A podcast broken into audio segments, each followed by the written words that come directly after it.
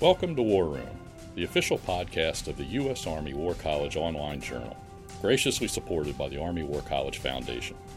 Please join the conversation at warroom.armywarcollege.edu. We hope you enjoy the program. You can subscribe to A Better Peace, the War Room podcast, at iTunes, Google Play, or your favorite download service, and never miss the great content we offer. Hello, and welcome to A Better Peace, the War Room podcast. I'm Ron Granieri, professor of history at the uh, Department of National Security and Strategy at the U.S. Army War College and the podcast editor of the War Room. Uh, thanks for joining us today for a recurring feature on the War Room podcast on Maybe. a better piece, maybe a recurring feature. Uh, this is a editor's water cooler discussion, uh, which includes three of the senior editors of the uh, War Room here at the War College. One is Professor Jacqueline Whitt, uh, who is, of course, the editor in chief of the War Room. Hello, happy to be here. Good to be here. And of course, Dr. Tom Bruscino, who is our Dusty Shelves editor and uh, general uh, knowledgeable guy about military history and literature. Best introduction ever. You like that? I'm working Thank on you. it, Tom. I'm working on it. I'll take it. Um, and uh, one of the one of the advantages of being the podcast editor is that uh, whenever we have a podcast uh, that includes an editors roundtable, the podcast editor can can uh, ex officio be part of the conversation. So that's me. So the three of us are here to do something that lots of people do. But rarely have the opportunity to do while recording, and that is have a discussion about the ideas that are animating them at this time to think about how they fit into what we do here at the War College, uh, and a conversation that we hope will stimulate comment and response from the uh, from the listening audience, as it were. So I wanted to start because Tom brought this up uh, before we started recording that the Oscars, of course, just happened. 1917 attracted a lot of attention uh, for for the film that it was, but also for what it says about what kind of history we expect from the movies, and especially what kind of history we expect from movies about wars. So, Tom, what do you think of 1917? Well, first, did you guys see it? I haven't seen it. I have not seen it either. That's All why I asked so you. this Right. is a one side. Yeah. So, um, I'm the I am the leading expert You're now on the this in the in the room. See, around just the- like that. around the water cooler. I, I don't I don't know. I, I I'm sort of like everyone else. I think about 1917 or or a lot of people, which is that it's uh, how it's made is amazing Mm-hmm. with the sort of the the the affected single shot Right. where they're following everybody around is is unbelievable how they do that and it sort of immerses you in it uh, but i did find myself sort of you know sort of strangely unmoved by the movie it didn't do that much for me i was you know it was it was fine as far as the story and, and everything went but it just Right. it didn't do that much for me i thought it was yeah, it, um you know maybe i'm maybe i'm i'm british world war one history out like it- there's It's just too much of the same. It's always Was the there nothing same- new to it? Well, it's always that Flanders Fields Yeah. sort of style thing of, of you know. It's always funny we do Flanders Fields, and, and you know the Belgians never actually make it into Flanders Fields in any of our World War One history in English. Anyway, it seems like it's always just it's always British. It's just the, the, the, the, the British marching through Belgium. Yeah. Well, it, this gets to a, to a bigger question about war movies, right? Is that the wars are big things. And when you try to make a movie about a war, you can either zoom out and do some kind of, uh, you know, from the sub specie aeternitatis Yeah. view of the war, or you can decide to create a personal story that then the war sort of revolves around, right? We could say this is the the difference between, say, The Longest Day, which tries to look at everything that happened on D-Day, and Saving Private Ryan, which shows D-Day, but then decides to zero in on a personal story because somehow that helps us to understand the war better. Do we think that well, really works? the. I mean, that's the conceit, right? Yeah. Is that understanding a personal story or a perspective in war actually illuminates the whole thing, and I think historians have the we have the same issue in in print right? Sure. when we start to write books or articles right how do you illuminate these big important things and at what what's your scale and what's your sort of level of analysis to use a, a sort of technical term?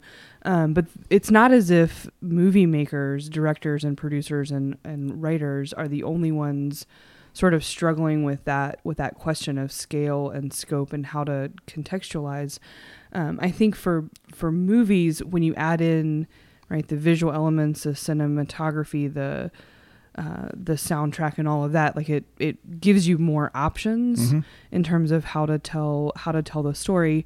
But for for me, the the question isn't whether it tells you the story of the war. This is why there's not a war movie Right. right? You need you need lots of them, just like there's not a history book about World War One or World War Two or Vietnam.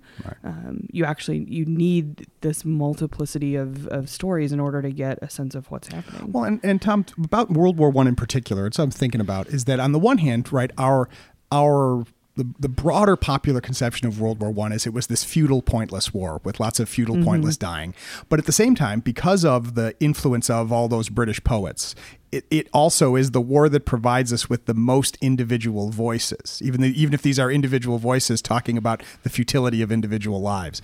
Is World War One a particular challenge for storytelling? Do you think? Well, well, I think that that's it's it's funny you bring that up. In this particular case, in the World War One case, Jackie makes a good point. Uh, it's just not the right one for World War One, right? Because there is one story, there is Yeah. one war. It's Yeah. the feudal, nasty trench war, flooded flooded trenches, rats everywhere. it's all on the Western Front. It's all on the It's western, all but it's all, but it's not just the western Yeah. front. It's that it's that northern part of the western front. The French are hardly even in our World War One, True. which is you know, somehow stunning. uh, Also stunning in, in the case about how much the British and and you're right. All of the British, um, or almost all of the British voices and the poets are those. Uh, the poets in particular Mm-hmm. uh, are these that, that it's this meaningless war. And in fact, the critiques that I've seen of 1917, which I find really sort of sad, is that it's it's not you know the, the war is not futile enough. It's not meaningless not meaningless enough. How it dare, needs to be. how dare we find enough. something hopeful in this conflict? yeah, there's yeah, there's there's a, a glimmer of something Of humanity kind of and hope in it. positive happening here in this war. Uh, and they're like, hey, that's that's not how it went. I read Wilfred Owen and Sig- and Sassoon and, and Robert Graves and all of them, so I can't, you know, I, I, we can't accept this. This is not this is not right. I know that World War One was meaningless and futile. Uh, so I think it's interesting that that uh, 1917 is sort of taking the critique, and I don't think it's it's certainly not a rah rah movie. Uh, you, you definitely won't get that from the uh, from seeing it. And in fact, I think the only time you ever saw sort of something that was kind of like rah rah with World War One stuff directly is is the air power stuff. You know, some of the wings and things like that, where a little bit of the romantic, the kind of Knights of the Sky, Right. uh, you know, individuals who are separated from this slog on the ground. But I think it's interesting. Like you know, I was, I was going to say this. You know, you know, favorite World War One movies. What sort of drove this home for me, and as we're hundred years out and Right. we're onto the memory stuff, uh, is that you know last year, I guess a little bit more than last year, so 2018, uh, the Peter Jackson came out with that "They Shall Not Grow Yeah. Old," Right. which is interesting because you talk about the voices of the war, and one of the things he does in it, uh, besides you know everybody focused on the colorizing and fixing and the stuff, which and, and the and all of the work they did to clean up the the film, which is amazing. But the other thing they did was. I don't know. If, did you see that one? Did you Yes. see Shall Yeah, I did see that one. All right. So that, you know, the, all of the vo- are, are recordings of World War One veterans. So There are mm-hmm. voices of, mm-hmm. and this is uh, uh, the voices of people who experienced it. And so you always have this. You know, historians deal with this all the time, which is that's not how it was. I was there. You know, sometimes you see this as a critique of of something you write, and, well, and, and then and the, the proper response. And this isn't just war. This is everything. Mm-hmm. It's like, well, if I find somebody else who was there who disagrees with you, what do we do now? yeah. yeah. Oh, oh, oh my goodness. So what is interesting about the voices that Peter Jackson uses, you don't find a lot of those guys talking about how futile and stuff it mm-hmm. was. They're kind of talking about a normal military experience. Right. It's not the sort of pure death sentence view that you get from, you know, some of a lot of the work that that comes that sort of came out about World War One memory and it's based on these poets and and and their you know very powerful art on this. So I think that that's interesting, and then you know, which leads to that Peter Jackson, which sort of you know Peter Jackson's famous for what I still think is is you know my, and more so after They Shall Not Grow. Old, My favorite World War One movie is still is the Lord of the Rings The rings. It's really a, it's really a World War One movie. I think I think it is, and I think Peter Jackson. I think you know there's there's some debate about how much Tolkien was trying to mm-hmm. make Lord of the Rings mm-hmm. sort of a, a thing for World War One. I. I think it certainly informs it, but it's not you know, it's not a direct Gotcha. allegory. But I think in Peter Jackson's hands, it it clearly is much more. Hmm. It I becomes something and I think he showed that by making in, in sort of making "They Shall Not Grow Old" and, and having that same theme of like, yes, this is terrible, it's awful, it's brutal, it's also necessary. It also shows a, a great deal of, of of of bravery and fortitude on the part of of those people who were standing up for you know mm-hmm. civilization against what they said as barbarism. And in, and Lord of the Rings, right? Uh, the the good guys win, even though lots and lots and lots of nameless, faceless, good and bad guys get killed Die. before And- our eyes, yeah. right? and and some of the you know the, the, the people on the, And a few- the- that's right, a few- the- I mean, I think sides. I think this gets to to the second point that, or a point I was making before we started, before we hit record, which is that for war movies to work, I in in my humble but clearly correct opinion, they have to be they have to be good movies, right? And Lord of the Rings, I mean, people can you can talk about the the movies versus the the books and all of that, but they're good they're good movies. They're entertaining, right? And in a in a way uh, that's that's really important. And I think war movies to me when they're when they're good they are good movies they're good as films they're they're pieces of art that tell us something you know about the world that we live in. And so this question about how accurate war movies have to be and how much they have to tell a story and how much they have to entertain um, movies don't seem especially big blockbuster release movies maybe don't seem like the right place to like complicate people's ideas about the First World War, right? That there's a there's a reason that people want um, the narratives that they know and understand. This is the reason, right, that they freaked out that there was a Sikh soldier in 1917, even though there were clearly Sikh soldiers, Right, right. um, all, you know, all, and, and imperial soldiers all over. Um, African so also, yeah. what what are movies supposed to do and they have a Mm-hmm. different they have a really different role than what academic historians are supposed Mm-hmm. to do and what um, even popular historians maybe are supposed to do Well, can I broaden this out a little bit more to talk about you know, not just films, but the problem of historical fiction in general, right? Is that on the one hand, right, we like historical fiction sells because if you're dealing with a, a, a period of history that people like, and then you create uh, characters that people can identify Like with, Outlander? yeah, like Outlander, right? You know, so everybody's wearing the cool costumes, right? And and and if you create a situation where the the fictional character occasionally interacts with real historical figures, it creates an ooh ah factor. Um, or or if you're Hilary Mantel, right, you write gigantic books where you take an actual historical figure, but you fill that historical figure with all of the author's prejudices and preferences, and make that historical figure say all the things that the author wants to be said about England, about religion, about politics, and people feel like they've learned the history of the period. And this is what I wonder about: is you know, it's, like if if you say right, a historical war film or historical film doesn't have to be accurate. Um, I agree. Um, but that also means that um, everybody has to be in on the joke, right? Because you can't have the author go around saying this is completely historically accurate, and then when somebody Right. points out something that's wrong about it, say, "Well, come on, Oh, it's, just, a movie." it's just Well, artistic think- license so I have- two thoughts on this. One is Yeah. the uh, what's his name? I think uh, Randall Wallace, the guy who wrote Braveheart, and then Ah, yes. and then Mhm. made um, Pearl Harbor. Ooh, The all right. movie has that scene where uh, Franklin Roosevelt stands up at the table and says, "We're going to do the Doolittle raid or whatever." Yeah. And I believe he said in one of his interviews, like, "If he didn't do that, he should have." That sums up How many- a lot how of many times historical have fiction. historians thought Which that?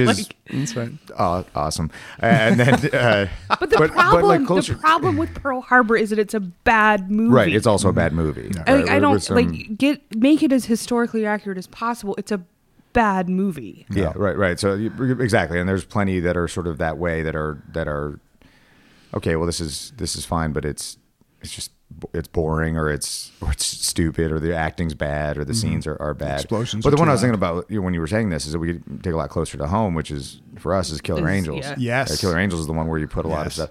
But and again, you this know, is and how know- several of my students know about gettysburg mm-hmm. yeah. So I and that is the thing that they know It was even So- it was assigned when I went to when I went to fancy college and had you know had famous Civil War professor teach us the Civil War. He had us read the Killer Angels. Which and, and I would use I would teach the Battle of Gettysburg and use the the, the movie mm-hmm. and sort of show it Yeah. and have the maps up to so they could sort of visualize where stuff was going because it is powerful and it's you know uh, you know it's accurate enough mm-hmm. right and in some ways I think you know Shaara Michael Shaara gets some stuff right that actually kind of runs counter to how we run the staff right where we do when we when we take guys down there and we and we take a lot of times when we take them to Little Round Top we do the Chamberlain story and Jeff Daniels Yeah. and the whole thing and we we use this to sort of pick apart you know that we've uh, that that Chamberlain sort of makes up this narrative or exaggerates not makes it up but exaggerates the narrative becomes a, sort of the way that narratives can kind of take over and I kind of like there's there's something about that that I kind of like, which is uh, uh, that about the Killer Angels and, and and the movie also, which is that if everything from the Confederate side, from the rebel side, is is largely told through the perspective of generals, and and everything from the from the federal side, you know, you're, you know, Meade Meade makes a brief brief appearances. You have a little bit of Hancock, you, you know, you have Buford early, Reynolds is killed right away, you know, you- so it's kind of told from these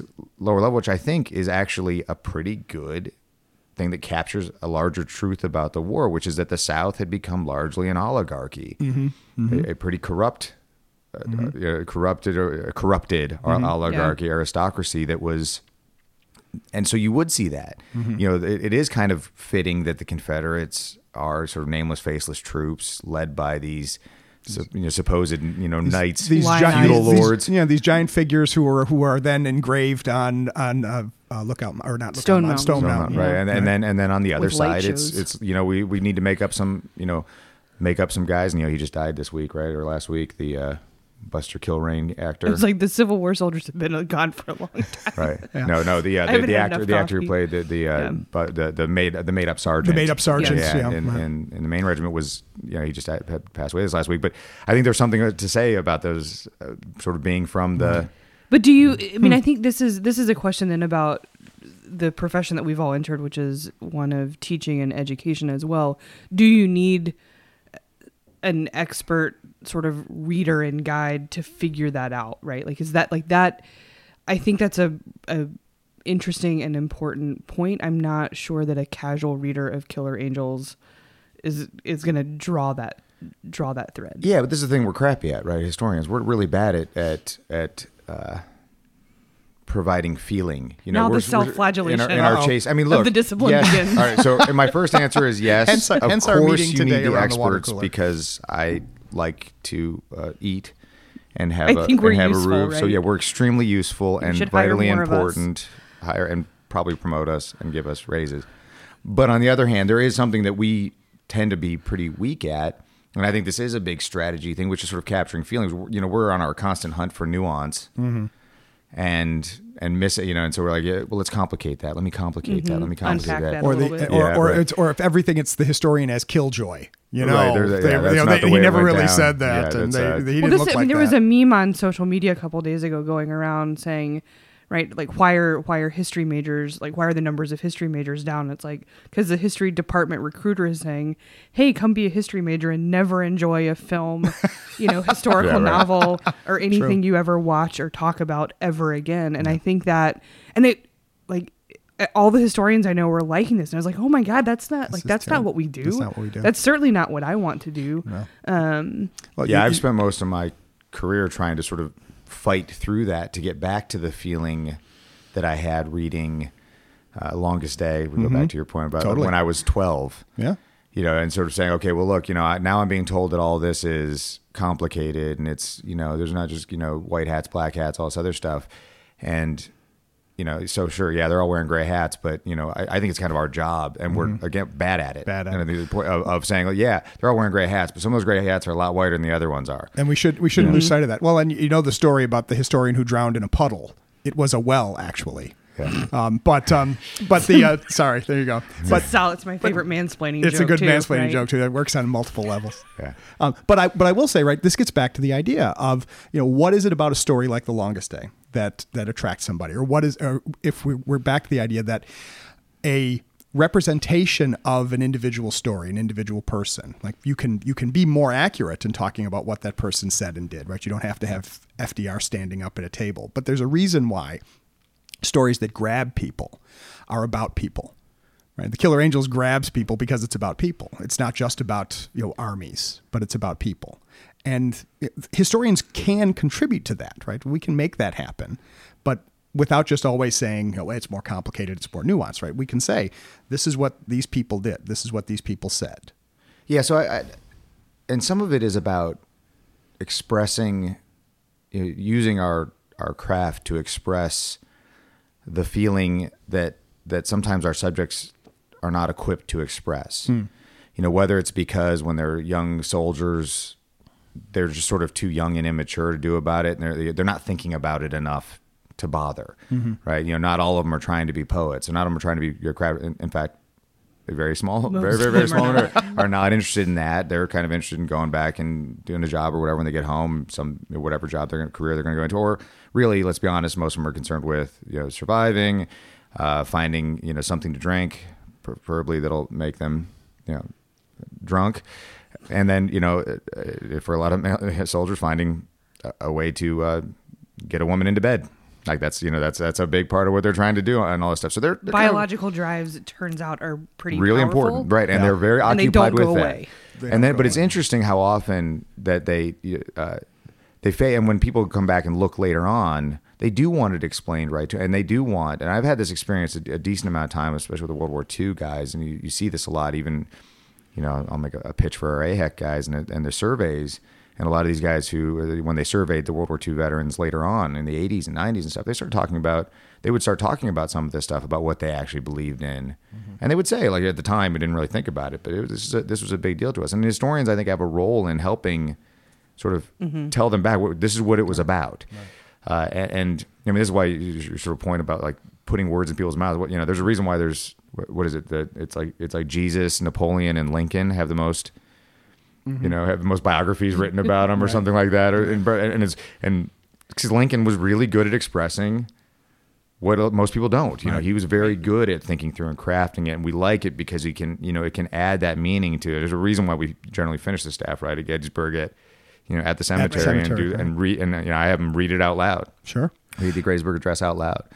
So yeah, I think it, it that's something we miss. And it, going back to the Tolkien thing, I think that's actually, I think sometimes we, I think it's much more difficult to have a uh, to to express. You know, what what we now see is stuff that is kind of trite or cheesy.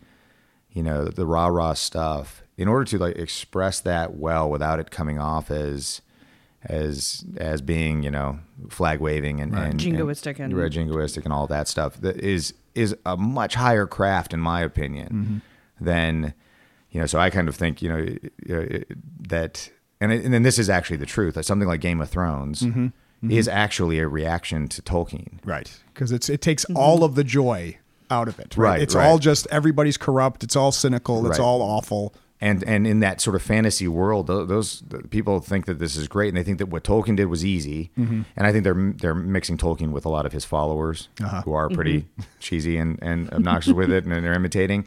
And then uh, and and saying, well, yeah, but that's you know, if you're into that rah rah Tolkien stuff, then you know you you're not going to like this Game of Game of Thrones, and you know, and this is and Game of Thrones is just, and I, that was the word they used was nuance all the time about it. It's so Yeah. nuanced, so nuanced. I'm like, it's not nuanced. Everybody dies. Right. Everybody's miserable. like Everybody's it's not awful. Everybody's bad. like Yeah. everybody you like is going to get killed. We got it, you know, and it's it's kind of it's sad and depressing. You know, Jackie, I was thinking too, is you know, you work a lot on uh, Vietnam, the Vietnam era, Mm-hmm. and you've worked on this book, Grunts, about Vietnam soldiers, right? And this Yeah. issue of how we understand the experience of veterans, but how we understand the experience of the war. And Vietnam has been a, an especially sort of difficult conflict to capture on film, right? Because you know, do you over personalize or do you create you create a movie like Platoon that looks like a personal story, but actually is a collection of every Vietnam anecdote crammed into an hour and a half, right? Including including the lonely end calling an airstrike on his own position.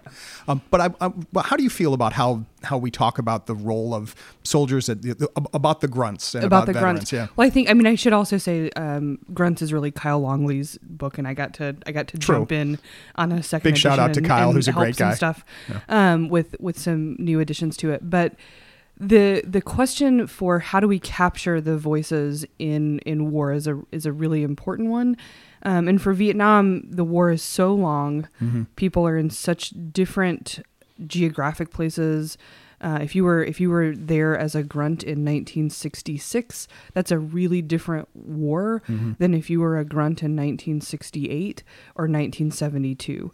and it's going to depend on where you are. Are you down in the Delta? Are you up in the Highlands? Like wh- and what you're what you're doing. So there is there is no single wartime experience, and that is that's really easy to demonstrate in Vietnam. My sense is that it's the same in, in many other places, right? Uh, in World War One or World War Two, where you are and, and who you're with and how you experience it is all going to be quite uh, quite dependent.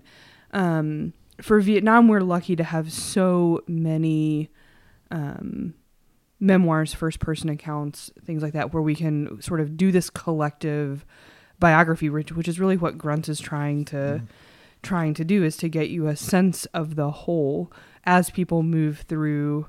Uh, in you know drafting and an induction all the way through through coming home uh, in a really short, accessible way that uses the words of the of the people themselves to tell to tell the story. There's not there's not a lot of extra layering on of a historian's interpretation in that, and it makes it um, I think a really useful book, but also one that that you can't probably use in isolation. Like it doesn't. It's not going to tell you a lot about the politics of it, about the strategy, about the high level um, questions of, of war and operations. So you, you you just need these different layers, um, and I think that's what historians have to do in the classroom, in in, in writing as well. So I think in a, a larger sense, it's great that we brought it back to Vietnam because Vietnam is for Americans sort of the uh, British. It's British. It's, it's Britain's World War One, right? I mean, it's it's, it's the generationally like uh, uh, and with the whole literature and its own poetry, if you will. right, and and, and, For sure. and, and also I, th- I think a similarly limited one. Mm-hmm. Uh, and the problem that we're still not, I don't think we're still, we're still not telling the story of Vietnam right, and I don't think we're telling the British story of World War One quite right either. Uh, and I think that there's, in an interesting way, and this comes back to something that we probably have to work on as in in educating, teaching strategists and, and military, military strategy people have to be uh, focused on in general. There's a real, there's an interesting similarity, which is I think that you know those voices all these voices that seem to have um, uh, they're they're kind of disconnected and on their own of the troops that are on their own like this this is this this brutal fight and nobody you know, we don't know why we're wandering off into the jungle uh, but we're just going out there to get ambushed and get killed or and we don't know why we're uh, why we're going Or we across know why no we're going, land. and we're going to go kill Charlie, yeah or, and that's that's the only answer you right, need. right, right, and, and you know, same sort of thing with. Although it's it's generally treated as like a dumb way of going about it, just like it's dumb to go across no man's land and get mowed down by machine guns and gas and all the things that happened in in the World War One. That's in our popular imagination, which I'm dealing with all the time right now because I'm writing about the Meuse-Argonne offensive, which doesn't look hardly anything like the British experience Right. for most of the war. it's actually a, a battle of movement. and It, well, there's- it's movement, but the terrain is is mm-hmm. really different. The the you know, it's uh, heavily wooded in mm-hmm. parts. There's a lot of mountains. It's not it's not really the trenches the same way you see them. Like it's ironic right here at AHEC we have the trenches out there, Yeah. which are very British looking trenches. Not really what American Americans didn't generally stay in trenches, dig in them, and have these permanent places. Mm-hmm. And and the uh, the Germans build them different in that area because of the terrain. Um, But the point I think is uh, about both of these cases is that there is this thing that strategists really need to think about, which is why is it that troops at the front and these guys who are telling all these stories seem to have no connection to what it's all about. You know, this is something I think that we do, you know, at times do do really poorly where it just seems like our troops have no clue why they're doing what they're doing and it has that effect on morale it has this belief that this is this meaningless slog and it's stupid and it's Well, we're gonna we're, we're already seeing it in Iraq and Afghanistan in the first person accounts that are coming out. Yeah, absolutely. uh, from from those two conflicts in particular, right? And- Things titled like you know how I knew when we lost or why were you know why was I even there sort of thing. Right, and, and I think that that is a failure because I mean I say this all the time. Like people, like I mean for for Vietnam for years, right? People would say, "Yeah, we didn't know why we were in Vietnam. We didn't know we were in Vietnam. It's non-communist, non-communist independent South Vietnam." It's actually talked about quite a bit. I'm, I'm pretty sure that was like that's a, Stated many Right, many right. many I'm like, times, many they- they ways. said- and I said, to like, and nobody ever goes, no, that's not why. They're like, oh yeah, right. I'm like, well, how is it that, that guys don't know this? Like which is per- well, which is different to say we didn't know why we were there and we think why we were there was a bad idea. Right. That's a right? different like, those question. are two really different arguments, but I think they get conflated mm-hmm. rhetorically. But, but what? I'm saying though is that you know when we say that the first thing that you know military strategists have to figure out is is the why, the purpose of the fight. You know, you don't why you're in this thing, and we could we could trot out the most overused Clausewitz line and say this. You know, what's the nature of the war you're in? But the but that that's that point of of if if we've said this, you know, how do you communicate that down the line and keep and, and you know we forget this too. Just repeat it, repeat it, repeat it, and otherwise it just becomes you know just noise and they're just at the front and they don't know why. Mm-hmm. You know so we do certain things in world war ii to make it easier. And in, in wars where you're moving a lot mm-hmm.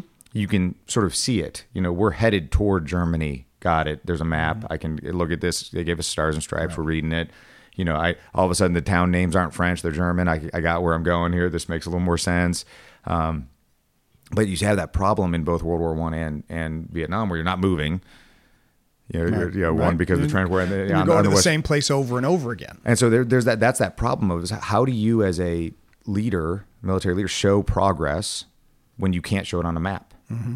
You know, how do you how do you communicate that down the line so that these, so that you don't end up with a bunch of stories that are sort of the only thing they have in common is they don't have they don't they, you know, they don't know what they're doing. Well, and, and, really. and how do you how do you tell how do you quote tell that story without appearing to be simply feeding a propaganda line that Mm-hmm. would then encourage cynicism in the listeners?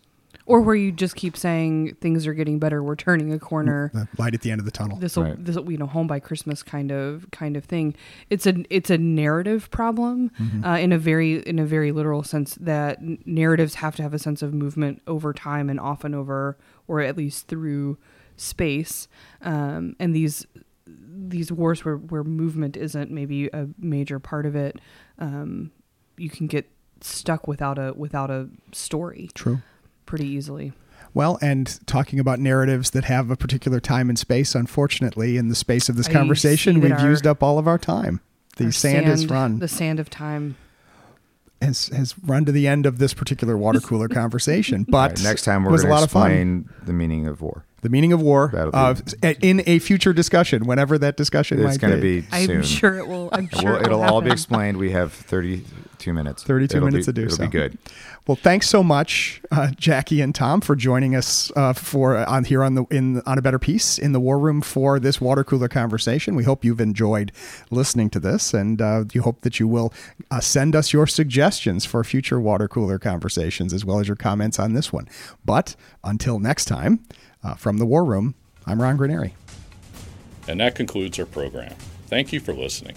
The views expressed in this podcast reflect those of the speakers and do not necessarily reflect the views, policies, or positions of the U.S. Army or the Department of Defense. Let us know what you think. Provide us your feedback, comments, or suggestions through our webpage at warroom.armywarcollege.edu. And have a great day.